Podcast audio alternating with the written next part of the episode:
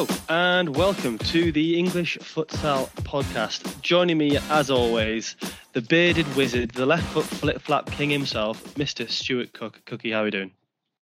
I'm all right, thank you. Uh, we're getting more creative every week with them. Uh, I suppose yeah. I'll have to throw some compliments back at some point. Uh, give us a couple of weeks to uh, to, to find some. And, Not uh, required. I'll, I'll do my best. Please don't worry about it. You will struggle to narrow it down. Today's topics include a quick recap on some of our previous guests, a little bit about some of the episodes we've got in the pocket and some upcoming guests, uh, as well as talking a bit about who future guests will be. So we're going to tickle our guests a little bit, and then we're going to reflect on some of our recent uh, poor performances. Um, follow that up with a little bit around some discussion on the league and the overall uh, predictions going into next year and what, what the uh, divisions might look like. Sound good, Cookie? Yeah, perfect. Uh, like you said, we've got we've we've been recording a couple of podcasts over the past couple of weeks, but um, for various different reasons, we've not quite been able to to get the timeline right. So we thought we'd jump on just to keep uh, listeners engaged and not go two weeks without a podcast. Uh, We'll uh, shoot the shiitake mushrooms, and we'll uh, we'll get the, the the content that the listeners actually want to listen to ready in the next couple of weeks. Superb. So on on that note, um, again, massive thanks to everyone who's who's come forward and agreed to be on the pod. I think starting off with our first guest, which was Catherine. Obviously, uh, covered a lot of topics there. Um, I think we've seen, particularly in a couple of the upcoming pods with Erna and Steffi, around how that culture uh, within the club was so important. That's really um, sort of bled through from from that podcast, all the points she was mentioning there.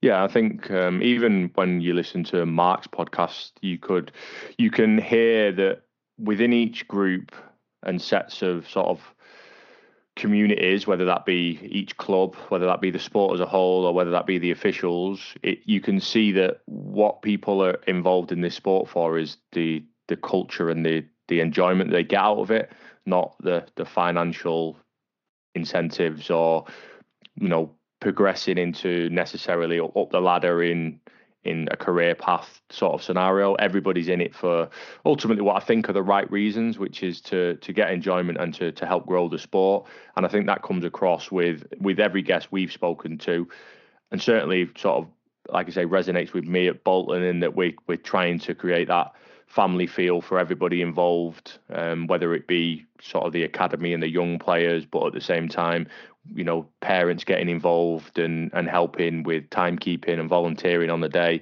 And like I've mentioned previously, obviously, Natalie started out as parent, tuck shop runner, you know, taking the odd under eight session just to facilitate, to now being our chairperson. And I think maybe one of the only female chairpersons within the N F S, but, you know, that kind of pathway is it, it looks evident across most of the clubs, is that put your hand up, get involved and get become a part of that that club's community. Yeah, and uh, the topic of chairpersoning um, will also come out in an upcoming pod we have with Stephen Mitchell, who is the independent chair of England Futsal. Um, and, you know, I think to the layman, like, what does a chairperson do? Like, you'd have, I'd have no idea without being in the kind of business world what, what that role is in terms of you're overseeing a lot of stuff, not necessarily getting involved in the in the nitty gritty. And obviously it changes with the size of organisation, but un- understanding all the different facets of a futsal club, how it runs, I think what's clear is it's not simple. There's a lot of things you have to consider, and I think coming up against budget seems to be the you know the, the biggest the biggest hurdle. Let alone facilities, not the usual stuff we talk about. Yeah, I think every club, um, whether it have been running for fifteen, twenty years or whether it's twelve months in the making, and the biggest uh, issue that they come up against is is budget and how they can fund each facet of their club, whether it be the, the academy stuff and getting coaches involved and getting facility hire, or whether it be trying to fund a tier one team, a tier two team and a women's team. So hopefully over the coming weeks, we have conversations with various different people and clubs that allow them to impart their knowledge on how they've progressed from being that infant club with with a couple of teams at under sixteens level to being a team that now has links with universities and has development teams. And, you know, I've I've gone through that journey to help people. You know, A-Star Futsal, for instance, who are one of our, well, certainly one of the people who engage with us as as a podcast, but also me personally. Um, you know, Matt is really keen on on learning from everybody else. And I also think in the short period of time that he's been involved in futsal, he's made some really good strides within his own little setup. So, you know, hopefully in the future we'll maybe get Matt on and he can give us his journey uh, in that short period of time. But I've also had conversations with Matt Hardy at Derby, who have been an integral part of English futsal for, you know, the last ten to fifteen years. And I think where they've got to now with that university link and having a Bucks team and a development team, and now the ultimate goal of sort of that tier one team and performing well in tier one, I think getting his journey again would, would be different than, than mine, for instance, at Bolton, and how I got involved and what we do at our club, because it's different to what they do. So getting, you know, all those kind of different viewpoints, I think, is really good for, for everybody to engage with and to help understand what does and doesn't work for each individual. Yeah, it's come up a few times, Bucks, hasn't it? I suppose at that point, people are already, well, firstly, it's only people who are at university, so you're missing a huge chunk of the world. Then they're eighteen, so any possible hopes of being professional are a lot harder. What's the kind of equivalent? Is like a, a school, a school sort of competition equivalent to Bucks where they do futsal? Does that exist? You know, I'm not sure it exists, and I do know that there's good work going on around in various different places for people trying to get in, get in into it. And we have engaged with Bruce Voss up in uh, Sunderland, uh, Newcastle area, uh, the northeast, who My has ends. a school slightly northern of your ends, but uh, yes, you're more pork pie Yorkshire way, aren't you? But I think engaging with with Bruce and get, I, I'm really, really intrigued to listen to Bruce and and to pick his brains, because I think what he's managed to achieve in getting futsal within a, the school curriculum and environment is, for me, the the biggest challenge for us as a as a sport. I think if we can do that throughout the counties and ultimately across the country, that gives us the next stage of development in terms of player pool and participation, in that we get players playing the game at on a regular basis in safe environments and often. And I think that's yeah. that's huge. I think not everyone is probably aware, but each county has their own key performance indicators, and some of them include participation, and some of those counties see futsal as a massive way to drive the number of people playing sport in their in their county. And that's that, that again is a really good source, not only for for players getting into the game, but actually those those futsal leaders. I think uh, I mean there's a couple of guys, I think, did Louis come through the county side of things? Or have I got that I, wrong? I don't know for definite. I know he's got a huge part. He plays a huge part in Bucks at the moment with, with Saint Mary's, and I know he's a real advocate for the Bucks route. Yeah, but I'm not I, sure I, exactly what his background is, and hopefully, like I say, I've, again, Louis Louis is somebody who I value opinion I value really highly, and I think he's a really important member of our community. So I have he will at some point appear, and you can grill him, uh, and I'll just listen and take it all in. Yeah, but, well. Yeah, um, yeah, terrible journalism, but there are definitely key advocates for futsal within the counties. But there's, you know, however many counties, and it's not such a high priority for everyone. But I could see a world where each county is running these competitions. You know, you've got the Pokemon uh, futsal or youth youth cup. I don't know if Pokemon's a part of it or not. Um, but that could essentially have all these clubs, and they could then be linked to the futsal clubs which we have, and then in turn have that Bucks link as well. And I think that'd be a really good source of actually getting people excited in the sport and giving them that future pathway. And that, and that kind of touches upon some of the, some of the other stuff that would, that we'll talk about in upcoming pods in terms of having um, the kind of superstars. And, and this is something you'll hear us talk about, particularly around the women's game, not having had that national pathway in the past. Once that gets there, can we create these stars and then give other, give other players someone to aspire to be? Uh, obviously, Cookie, you've you've been there. You've been that person that uh, I know a few kids have, have looked up to. rocking the number twelve on their shirt and stuff in the past. And Rayoni had a few young fans, and, and that, I think that's, you know, it's great to see that kids are really engaged in the sport and they want to go and, you know, follow follow in their footsteps. Yeah, and I think sort of te- I would say probably ten years ago, I think the sport was getting to a point where we were on the brink of maybe having a couple of players who were capable of being that sort of poster boy, I suppose. Uh, and I think Liam probably has become that in sort of that period of time, going abroad and, you know, coming back and, and just talking about his experiences. I think one of the problems we probably have as a community is I'm not sure we know how to take a player who is capable of being that poster boy and actually sort of making the, making it them.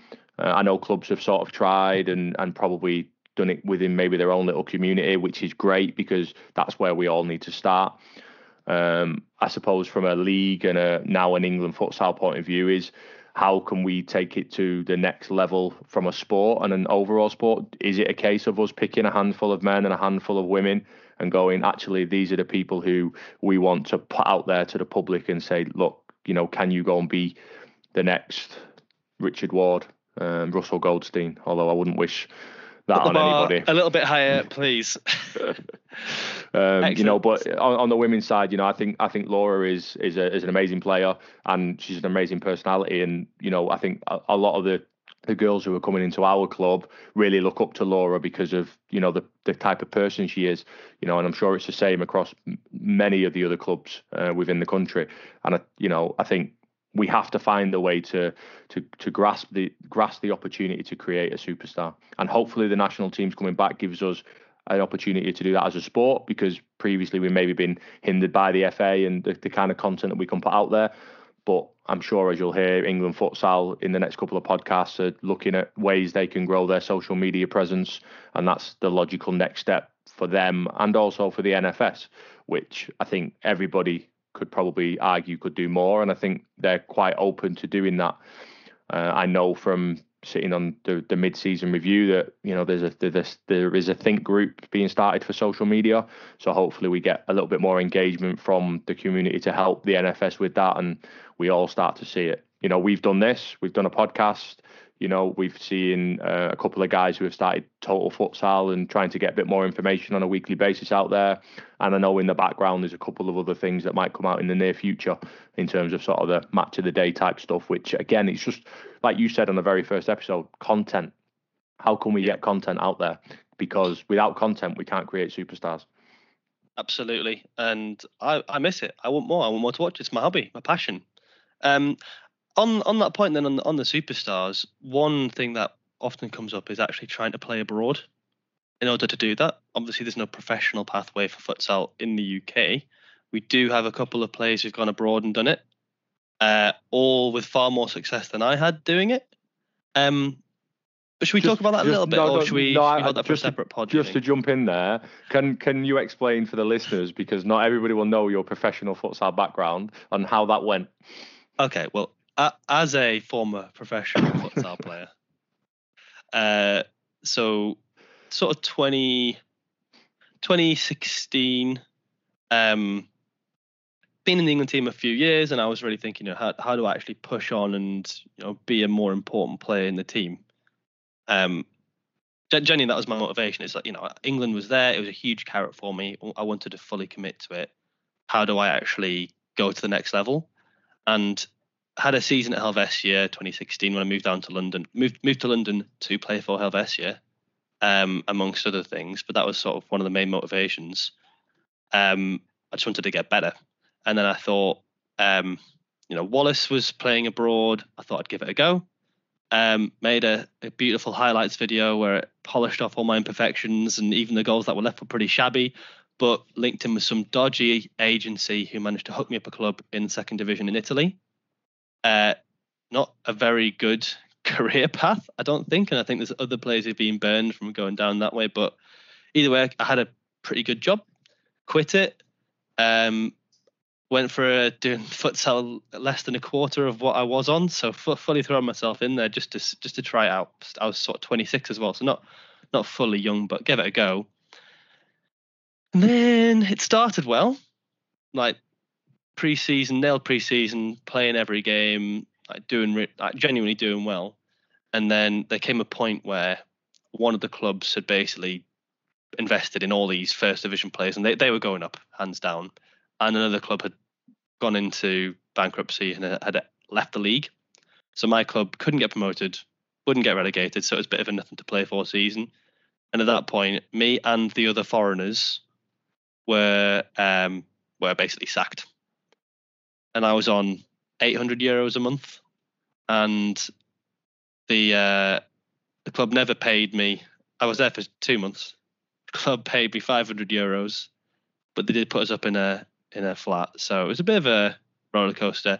But then when that all happened, to be honest, I, I called Scoobs and I said, Scoobs, look, this has happened. What do you think I should do? Do you think I should come back? And he just said, look, just come back, come back with this England camp. Like they'll they'll pay for flights at the time, which was, you know, hugely appreciated. And came back and then restart, re- press reset on the whole career, and then went again, really. Yeah, just to jump in, and obviously I, I made light of it, but I speak to a lot of players and people who advocate going abroad, and I don't not advocate for it. I, I think if people want to go abroad for the experience, then go and do it. If it's right for you and it's right for your journey and right for your life at that time, then go and do it. My where my opinion differs to some other people is that if you're going out there to make a career within futsal and to earn money, then you have to be very careful, because everybody who has, every English player I know of that has gone out and arranged to go abroad has come back with a bad experience. Um, Liam did it for a lot longer than the others, but ultimately his experience was soured at, at more than one of his clubs. Um, and then obviously he was let down with his final contract being torn up when he thought everything was sorted and he was planning on moving to France. So whilst going abroad is great for the experience and to try and grow as a futsal player, I think anybody who's looking at it as a career at the moment, I just don't think the sport is ready. Um, Uh, Liam's already mentioned it. We now have the issue that we're not part of the E U, and you're, you're classed as one of the foreign players. So actually you're now competing with Brazilians and South Americans and other types of players who just have, rightly or wrongly, um, a better reputation because of where they're from. As English players, we don't have, oh, these are going to be great English players because they've been playing it for eighty years. It's a very much a case of, well, if you're not playing for England in one of the, and the standout play for England, foreign countries probably don't rate you, um, and you have to prove them wrong on that front. Um, so yeah, I, I had this discussion. We had this discussion. I, I had this discussion on Twitter with somebody recently, and I was like, "Look, for me, you can you can grow a lot in England. You just have to try and live the same life in England you would do if you were living abroad, which means committing to gym sessions, committing to strength and conditioning, committing to two to three training sessions a week, and also asking questions of." Anybody and everybody who you think can help you grow and improve as a player. Um, so yeah, I'm glad we touched on that, because that's that's something I wanted to kind of get out there. Probably way even before this, I have the, I have the discussion with at least a couple of people this season about going abroad. You know, Mikey was going to go out the uh, I think it was the beginning of last season, and I said to him, I said, if you're going out for experience, go and do it. I said, but if it's career and money, you need to be very careful. And ultimately, Mikey never made it out there because it all went wrong before he even got there. And that's the kind of situation, because there's the governance around futsal isn't there. It's not at sort of a professional level. It's very difficult to be looked after, you know, and I think people need to be aware of that. That contract doesn't mean anything. Yeah. That contract, for them, it's a contract until it's, oh no, it's an agreement. So, uh, yeah, be careful. And, and what you said there, Cookie, about, you know, you can get that knowledge here. I think one of the big cultural things we have, not only in sport, but in education, is people are bullied for trying to get better. And they are called busy, or they are called a nerd, or whatever it is. But actually, I think hopefully society's changing a little bit more in the younger generation. You know, there's more of a focus on having a growth mindset and that kind of stuff, which I think is great. But I think people need to not be called, you know, busy for trying to do extras or whatever it is for them to get better, and actually get on their bandwagon. Because if we're all pushing forwards rather than trying to pull people back, it everything will grow. And I think we're not there now. We might not even ever get there. But like you said, you, you can get to that level if you do the gym sessions. If we get our coaches where they need to be, you know, there's definitely a way forward for us. Yeah, no, I yeah. agree. Uh, I agree completely in terms of the, the busyness stuff. And I... I've I've lived through that I think that's a, a sort of a, an an aging issue from an old fo- old football mentality, and sort of if you you kind of link it to like the old drinking culture within football, that's slowly disappeared. I do believe that the growth mindset is slowly taking over, and I think you see it within non-league now as well. Actually, a lot of young players take non-league really seriously. They're a lot fitter than they used to be. They take it a lot more seriously than I ever did. And that's starting to filter down the leagues and into different kind of environments. And futsal really needs to be, be one of those environments.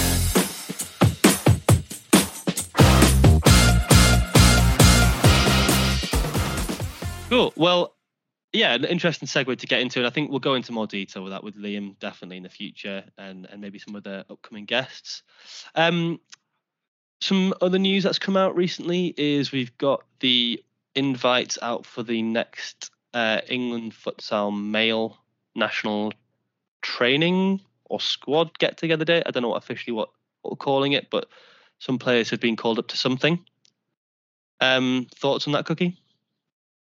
Yeah, I think I think it's a logical next step. Obviously, we've had a previous iteration of the nineteens uh, twelve months ago, success. Um, I know that group has sort of stayed together and been training on and off over the past twelve months. In the last six to nine months, we've seen the women's national team get together and have their training days. And we've now got the new group of under nineteens training together. So I think, like I say, logically, it was always going to come that the men's national team would have some training days over the next few months between now and the end of the season. And I think for everybody and anybody who has been invited to that, it's it's the first step on trying to to regrow the, the national sport within within the country. Yeah, I think um, I think the big eye opener for those players will be it is different training when you're in that in that environment compared to training at your club. And it would be interesting to to hear about how those players get on, if anyone shines, if anyone is caught lacking, and, and you know, hopefully that group's looking really competitive. Yeah, I think it's quite a large group from what from what I know. Um, and I think, you know, it, it's really good that a lot of players are going to get the opportunity to put themselves forward and put their best self forward. And, and hopefully in the period of time from December to now, players have gone away and, and done what we sort of said in that first podcast and, and bought into what it takes to be the next level of player up, both in terms of strength and conditioning and the gym work, like we've already mentioned today, but also in terms of understanding themselves technically and tactically. You know, we talked about, you know, what kind of player are you, you know, what are your strengths and weaknesses, and playing into playing in, not only just playing into your strengths, but working and solidifying those weaknesses. And I think it's really important that those players now really understand that when you go into that environment, it's not a case of just being there and playing and it not being competitive. You're all fighting for the same shirt. You know, only twelve, maybe fourteen players will go on whatever journey it is for England Futsal over the next twelve months. So being in the right mindset and being in the right condition and understanding what you're going for is going to be really important for that new set of players who haven't been around that environment uh, previously. Yeah, and I think, you know, we, we've worked with Sean in the past. He was uh, in the capacity of assistant for Scoobs um, back when it was under the F A. I've obviously had experience working for Juan and sort of known how those guys, those guys work. I think the thing you mentioned there about being aware of people's strengths, are they doing the stuff away, are they working on the mental side of the game? I'm pretty sure they're going to be part of that selection process. So either the players are doing it, great, all aboard, or it'll it'll come out pretty quickly if if they're not, I think. And that that'll apply across all all sides of it, I think. And and the good thing about Sean and Juan is they're probably trying to help those players develop in that regard as well. So they don't have to be the perfect diamond, but I think they'll show this is what good looks like, and then up to them really if they want to do those extra sessions or try and improve themselves. Yeah, I think I'm really interested um, to to get feedback from from the group that go on what they think the difference of of an international training camp in terms of intensity and and, and pressure, not necessarily mental pressure, but sort of physical ball pressure and the speed of the game, what that looks like in comparison to their sort of week in, week out Sunday N F S game, because we've obviously talked about, you know, just playing well in N F S isn't necessarily a barometer for being naturally making that step up. You know, I think, you know, mistakes are a lot less punished in the N F S than they are when you make the, the step up. And the first sort of rung on that ladder is the international training camp, where actually you've got maybe twenty-five to the thirty, in theory, sort of strongest players within the country training together. So how you can you thrive in that environment, um, so that you can then build on your experience to thrive in the next environment. Yeah, I used, I used to love that. I used to love those internal games and all the mini games and stuff. It was really, it was really good fun, because you, you have to be absolutely on it. Yeah, one hundred percent. And, you know, like like we've said, I mean, probably more so you than me, um, you're very competitive. Uh, you want to win everything. Whereas for me, you know, certainly in the in training camps, it's very much, uh, I'm, I've probably got a slightly different mentality than you have, in that I'm, I'm more focused on making sure that there's consistency there, rather than looking at the winning. It's the performance. And you might have changed your mindset over the past couple of years at Bloomsbury and working with different groups of players, but previously you were very much, I want to win this training game, whereas I was very much, well, how did we win this training game, and was it was it performance and rather than results based? Yeah, I'm, I'm definitely still uh, I'm the well I'm Jokey Ball champion two thousand twenty-four, so everything that needs to be said is isn't that title right there.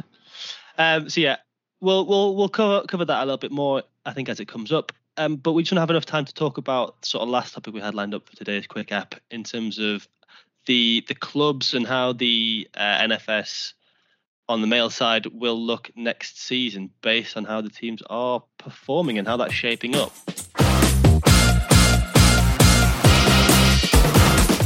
So yeah, quite exciting, obviously, in Tier One, but I think we're going to put a bit of light onto Tier Two. So looking at the National Futsal Series site as it stands, we have fellow content lords East Riding running top of the table there on twenty-four points, and hot on their heels, you've got Birmingham, Bolton B, and Liverpool all on twenty-one, with Liverpool having played a game less.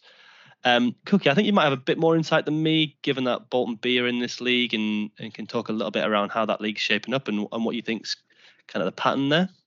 Yeah, so I think my experience of Tier two North, um, over the, the past twelve months, uh, I've watched uh, quite a lot of our Tier two uh, games back on, on sort of video, but I've also been to a couple of them live. I think it's a very competitive league. I think, uh, you know, Liverpool, Birmingham and and East Riding, who are sort of in that top bracket and ultimately fighting for promotion, I, I think as they are now, I think all three would potentially struggle in Tier One, um, in the way that Kent have previously. Um, I know York and Derby have come up from that Tier Two North and, and ultimately done done well, but I I do believe that the three who are there are probably a little bit below those at the moment. Um, I know they they all do good work, um, and they've all got, you know, their own style of play. They might have access to to signing players if they get into Tier One.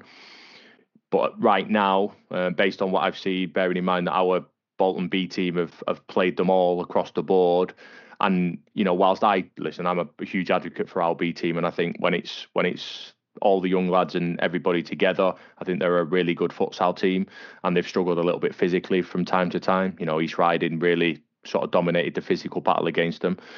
I suppose it's how that translates up into the next tier, where you might not be playing against Loughborough B, Bolton B, Manchester B, and you're playing against Loughborough's first team, Manchester's first team, and Bolton's first team. So it's a really interesting league because of those B teams. But having said that, actually those B teams really do m- make the division competitive, because I think the next level down within the North in Tier Three, the teams are not ready for the N F S. Um, they're definitely not clubs, and a lot of them are just teams, and there's a lot of work to be done to get them up to the level. Um, and then obviously we can have a discussion around Tier two and what that looks like. We've recently played Genesis, who, you know, I think everybody across the country knows that as individuals, they've got some really talented players. You know, Claudio is there, and we we know Coway from our Helvécia days, whilst, you know, back then, futsal-wise, he probably wasn't quite ready, and the, the squad we had was really strong. As an individual, you could see straight away that he was supremely oh, talented. Lights out, yeah. Yeah, uh, you know, lightning fast, amazing feet, both-footed, and as you saw against us, he, he, he can do some amazing things on the futsal court. He's, he's how I would draw the ultimate flary Brazilian player, and that is why English players don't get a look in abroad, because there's ten Coways in every team. And they bring them over, and they they just they cause havoc. They they just score goals, and they're rapid. Um, just just going back to the, the North, I think you know, I'm I'm really excited for Riding to go up. I think they haven't had a shot in the in the top league yet, and I know they do a lot of hard work behind the scenes, and I think it would be a good reward for them. Um, obviously, Birmingham, another big name down there as well. Would love to get Birmingham back up, um, and Liverpool as well. Liverpool haven't been up there since it was sort of north-south uh, way back when, and obviously they've got a bit of um, pedigree as well. Yeah, well, that was uh, that, Liverpool, my first home. But again, you're going back sort of fifteen years there. I, I agree with you. I think I think it would be good to see East Riding. Uh, I think uh, from out of the three teams, when you look at the the club side of it, they've got a B team in tier three. And I know the effort that Danny and Dave put in to their junior setup, which for me, long term, stands them in really good stead. Um, and I think, you know, as I think a lot of the clubs in the north have to go down the academy route because we don't get the influx of of players that you get in London um, season on season. So I, I think long term, East Riding have the the potential to be one of the biggest clubs in the country. Um, they're on their own journey. You know, I think everybody's got their own opinion on their social media presence. You know, personally, I love listening to it. You know, some of it's uninformed uh, or ill-informed, but some of it is is great. And at the end of the day, it's content, and all they're doing is giving their opinion.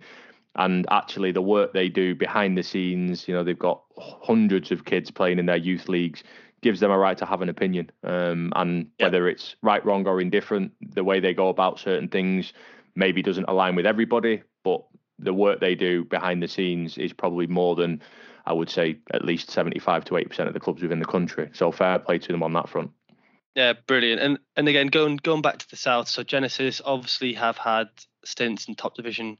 They're running away with it right now. Top of the league, thirty points. We've got Kent then in second on twenty-two with the game in hand. And then probably not sure if they're going to be close enough, but sort of south end, Bloomsbury and Mavericks um, floating away a little bit behind that. Um, yeah, look, looking at that South Division, some of the teams we've got in there, Baku, Cambridge, they've they've been in the the upper leagues, obviously Baku more than anyone else. But I think Genesis being back in there would be good. I think obviously saw saw the game. Uh, Bolton played against them. Um, nice to meet you in the knocked out of the League Cup room, because obviously uh, Maidenhead beat Bloomsbury as well. So flowers to both those teams um, on those deserved results. Uh, but yeah, Genesis, do you reckon they'd, uh, they'd do well in the top division? Yeah, I mean, I think they've got something that not every club's got in terms of that individual ability that we've already mentioned. And I think you put that with the little bit of organisation they've got, and they can be very difficult to beat. I think, does it translate across to being competitive week in, week out in tier one when travel becomes an issue and commitment potentially becomes one of the questions? I, I think that's one of the things Genesis have often struggled with. But, you know, like we've just said about East Riding, you know, Trevor at Genesis has been around the sport a long time. He does great things for his community in a different kind of way. I, I think the club is is a huge asset to futsal in England, and I'd love them to be able to make the step up and, and hopefully keep the same level of commitment and performance they've had in Tier two South, because I do believe that uh, on playing ability, they're a Tier one team. Yeah, I, I think Claudio alone, you know, he was M V P, I think, two seasons in a row, arguably. Liam wasn't good enough, um, but I think he might have squeezed it. But yeah, Claudio got it two years in a row, obviously due injury dependent. Those two players held it down for Helvécia. Uh, and help them win multiple titles. So I think they they definitely deserve to be up there. If that has to be with Genesis, then that's fair. Um, I think just looking at the kind of number of clubs as well that we have in London, obviously Bloomsbury's there. With Helvécia going, I think they, there definitely needs to be a second London team in there just for the pool of players that there are. Um, obviously, we don't want it to be a, a kind of full London league, but if we did that, do you reckon there's space for it to then be north-south? Would that ever make sense again?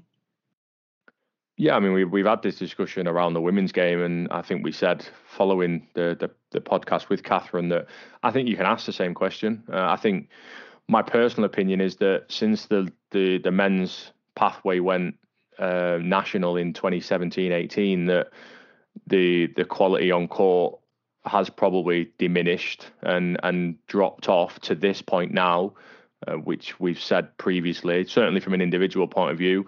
Now, we might see an uplift in uh, returning players. You know, we've seen the England team come back, which is in turn, uh, Nathan Davis has re-signed for Wessex, who obviously is an England international.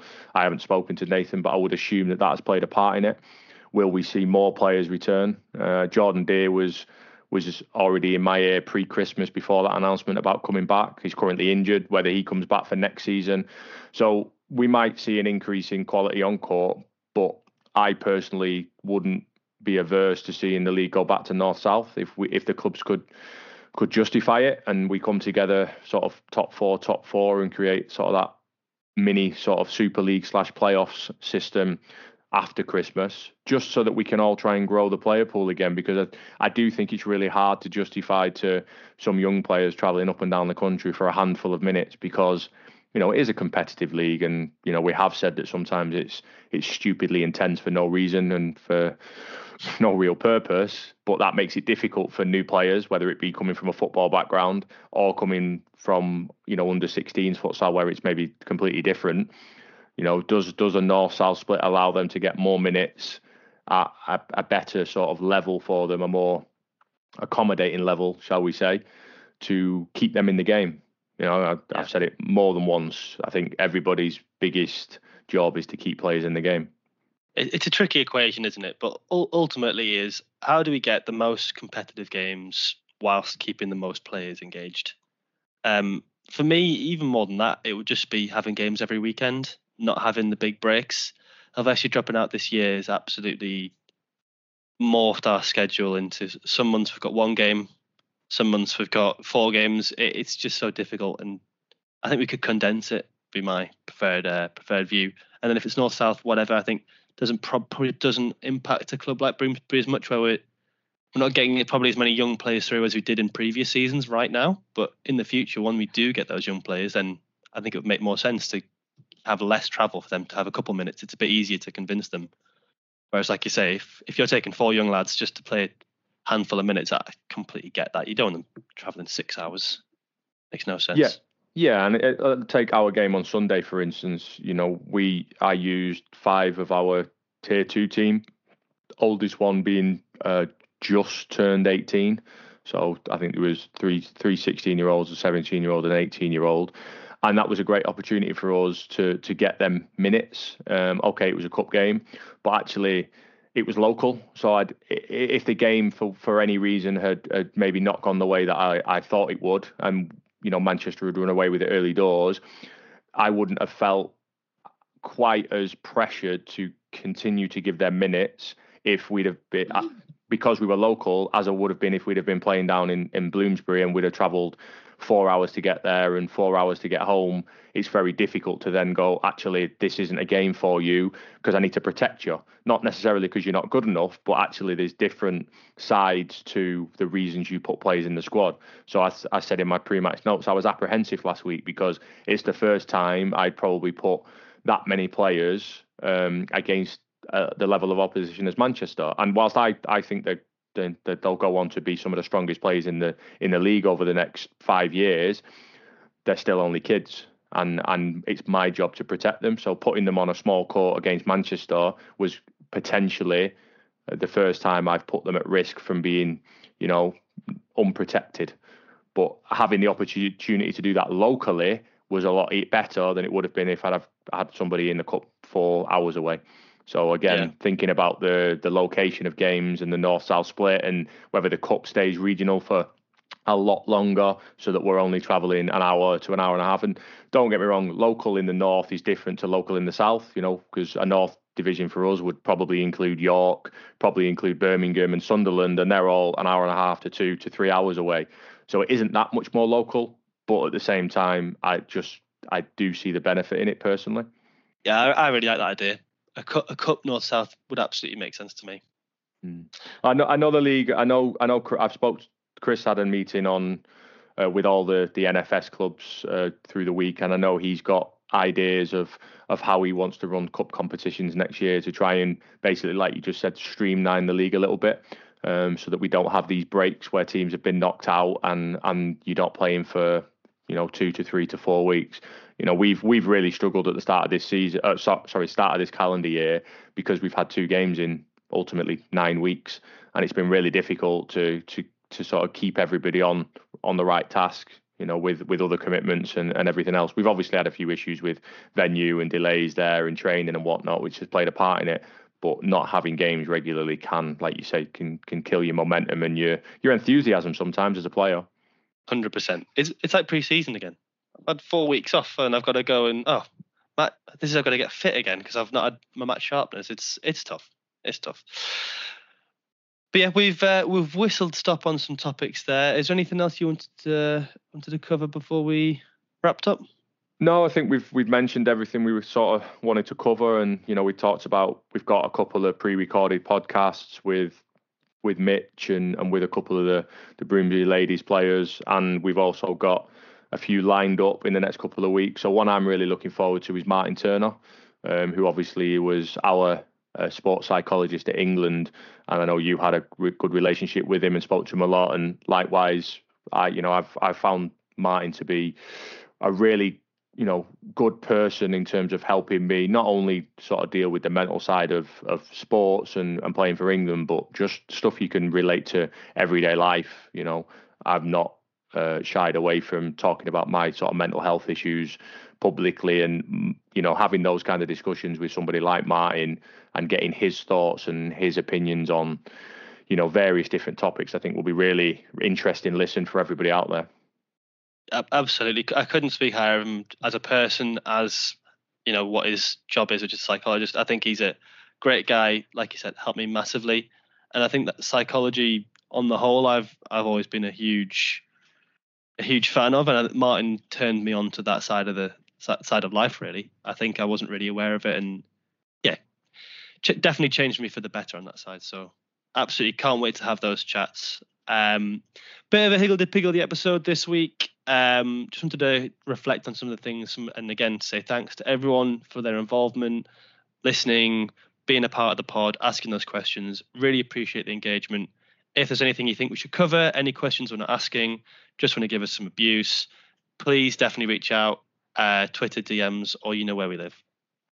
Thanks everyone, and speak soon. Cheers guys, thanks for listening. Wagwan! He was there all along. Fortunately.